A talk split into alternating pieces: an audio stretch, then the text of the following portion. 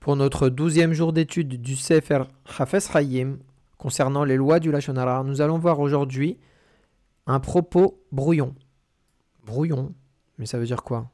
Hafez Hayim nous dit que chaque juif doit redoubler de vigilance dans le domaine de la surveillance de la langue et faire attention à ce que ces propos ne puissent pas être interprétés comme une raillerie.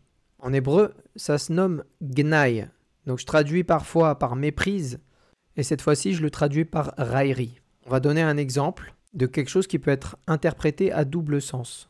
C'est lorsque l'on dit mais un tel avait une bonne intention. Alors si on interprète, on peut comprendre comme cela. Il a une bonne intention, mais il ne se distingue pas particulièrement par son intelligence, puisqu'il fait n'importe quoi au final.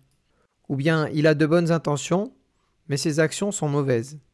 Hafez Haïm nous précise que lorsque le locuteur souhaite exprimer le fait que non seulement la personne a de bonnes intentions, mais qu'en plus c'est une bonne personne, alors il faut être bien plus clair que cela, bien plus clair que simplement dire il a de bonnes intentions, et être un peu plus volubile à ce moment-là. La concision dans les propos n'est pas toujours la meilleure chose à faire.